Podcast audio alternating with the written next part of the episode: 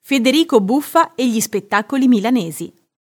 Tra i giornalisti sportivi più amati e versatili del panorama contemporaneo, è nato il 28 luglio del 1959 a Milano. Prima di dedicarsi al mondo della comunicazione, lavora come agente rappresentando anche alcune giocatrici di Serie A.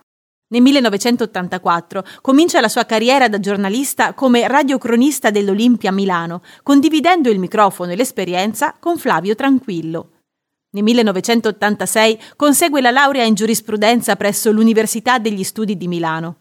Aldo Grasso l'ha definito un narratore straordinario, capace di fare vera cultura, stabilire collegamenti, creare connessioni, aprire digressioni.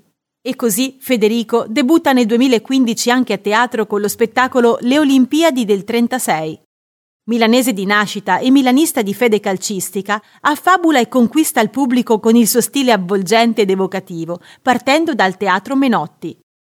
Nel 2019 Buffa torna a Milano al Teatro Nazionale Che Banca in piazza Piemonte 12 con lo spettacolo Il rigore che non c'era, diretto da Marco Caronna. In questo spettacolo il giornalista racconta i bivi esistenziali di alcune star del Novecento, Pelé, Ali, Messi, i Beatles, la storia del grande Torino, Dylan e Kubrick.